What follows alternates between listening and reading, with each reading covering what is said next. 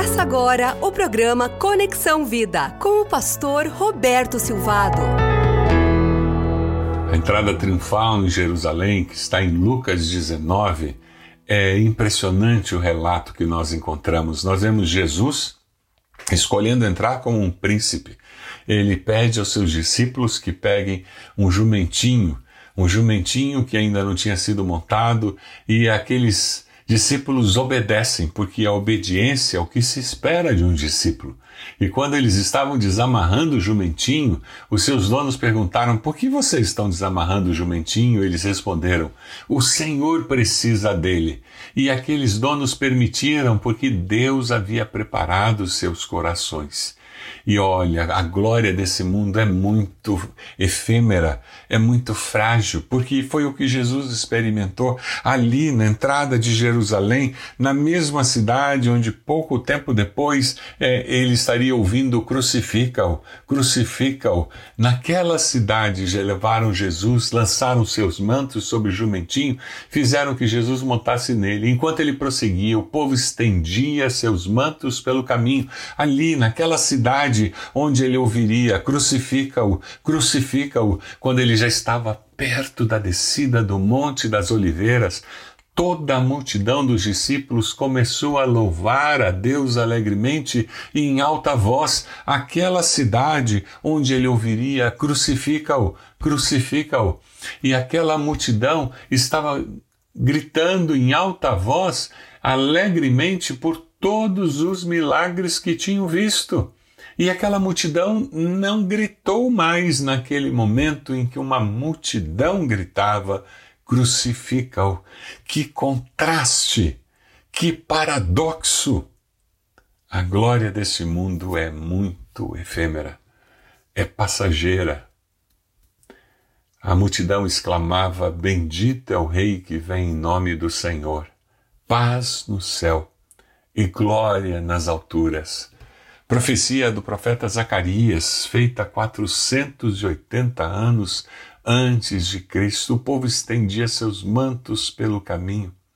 No versículo 39, nós encontramos o relato de que alguns dos fariseus que estavam no meio da multidão disseram a Jesus: Mestre, repreende os teus discípulos. Religiosos sempre têm uma palavra ácida e crítica, mesmo naquele momento mais espiritual, aquele momento em que todos estão percebendo algo muito especial acontecendo, eles não vivem as emoções da vida, pois estão sempre julgando os outros. Você conhece gente assim? Você tem se iludido com o aplauso das pessoas, tem dependido do aplauso das pessoas para ser feliz, você depende dos likes no seu Instagram, no seu Facebook, você depende de que as pessoas achem que você é a pessoa mais querida para ser uma pessoa feliz. Quem aplaude hoje pode criticá-lo amanhã. Feliz é aquele que é aplaudido por Deus. Nós devemos buscar a aprovação do Pai e do Pai apenas. Como você vive os momentos de vitória? Como você vive o momento de vitória dos outros? Aqueles fariseus, no momento em que Jesus estava sendo reconhecido como príncipe da paz, tudo que eles podiam fazer era criticar Jesus. Ah, se nós conseguíssemos enxergar o valor do que estava acontecendo ali, nós conseguiríamos ver o coração de Jesus, que ao ver o povo fazendo tudo aquilo, tem um coração cheio de compaixão e começa a chorar. É, Jesus não estava sorrindo. O versículo 41 do evangelista Lucas 19, o versículo 41 é muito impressionante. A palavra nos diz que quando se aproximou e viu a cidade, Jesus chorou sobre ela. É impressionante esse relato do evangelista. Quando se aproximou e viu a cidade, Jesus chorou sobre ela. É verdade, o nosso Mestre chora. Ele chorou na morte de Lázaro ao ver o sofrimento das irmãs de Lázaro, ao ver o o sofrimento das pessoas que estavam ali dando apoio àquelas duas irmãs. Ao pensar no sofrimento do seu amigo, Jesus chorou. Ele chora quando vê o seu sofrimento, você que está enlutado. Ele chora ao ver o seu sofrimento, você que está num hospital nos ouvindo. Ele chora ao ver o seu sofrimento, você que tem um ente querido entubado numa UTI.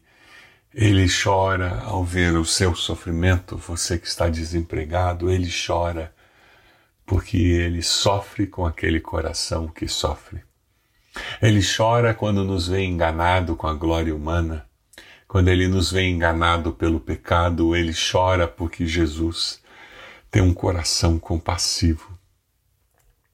No versículo 42, o evangelista registra dizendo que Jesus falou: se você compreendesse neste dia, sim, você também o que traz a paz.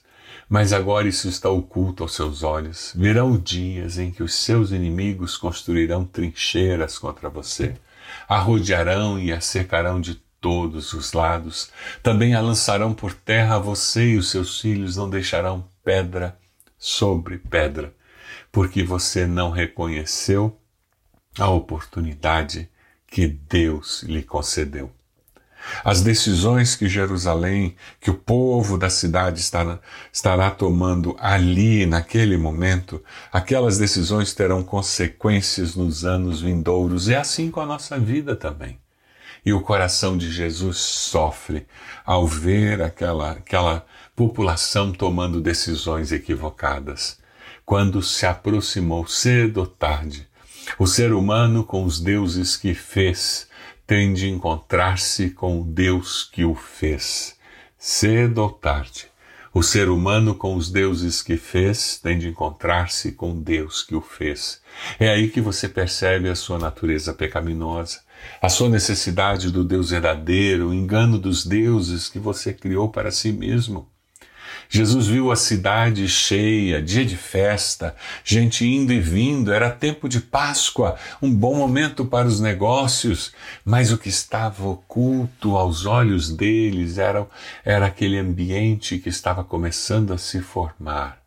Eles estavam se afastando de Deus e o coração deles seria enganado, e em breve aqueles que estavam gritando aleluia estariam gritando crucifica-o. Já aconteceu de você perceber o caminho da destruição de alguém que havia escolhido e a pessoa não fazer ideia do que está acontecendo? Jesus chora sobre a percepção da destruição iminente. Você está chorando? Jesus sabe o que você está passando. Romanos 8,34 nos diz: Quem os condenará? Foi Cristo Jesus que morreu e mais que ressuscitou e está à direita de Deus e também intercede por nós. Jesus está intercedendo por você, porque tendo em vista que ele mesmo sofreu quando tentado, ele é capaz de socorrer aqueles que também estão sendo tentados. Jesus chorou a morte do amigo Lázaro Jesus tem um coração cheio de compaixão. Você tem um fardo no seu coração? Venha a Cristo, Ele terá compaixão de você. Você fala do amor de Deus e a pessoa não escuta, você convida, a pessoa não vem, a pessoa se alegra no culto, sai daqui e vive como incrédulo. Ao invés de tirar pedras nessa pessoa, tenha compaixão. Tenha compaixão. Jesus tem compaixão dos pecadores. Ele conhecia o caráter dos que estavam em Jerusalém. Crueldade, hipocrisia, obstinação, luta contra a verdade. Jesus chora por todos. Estamos equivocados se achamos que Jesus se compadece apenas dos que são salvos por Ele. Ele se compadece por todos, pois deseja que todos sejam salvos. Jesus se compadece do homem que permanece na sua maldade e do arrependido que ouve a sua voz e o segue. Jesus se compadece do homem que permanece na sua maldade e do arrependido que ouve a sua voz e o segue. O desafio é você ter esse essa atitude de Jesus e continuar amando as pessoas, continuar mostrando o amor de Deus através de palavras e de ações, de atos de amor. O seu pequeno grupo pode continuar mostrando o amor de Deus através de palavras e atos de amor nesse tempo. Esse tempo em que tantos sofrem, manifeste o amor de Deus através de palavras e atos de amor. Envie uma mensagem para alguém com palavras de esperança. E faça alguma coisa concreta, quem sabe uma cesta básica, quem sabe um bolo, quem sabe um remédio que você compra, mas faça alguma coisa concreta para abençoar o coração de alguém. Quem sabe você se oferece para explicar ao filho de alguém alguma disciplina na escola que aquela pessoa não entende, não consegue explicar ao seu filho nesse tempo de escola online, que os pais têm sofrido tanto para explicar matérias que eles não lembram mais. Abençoe as pessoas. Tenha um coração compassivo, cheio de compaixão como de Jesus. Posso orar por você?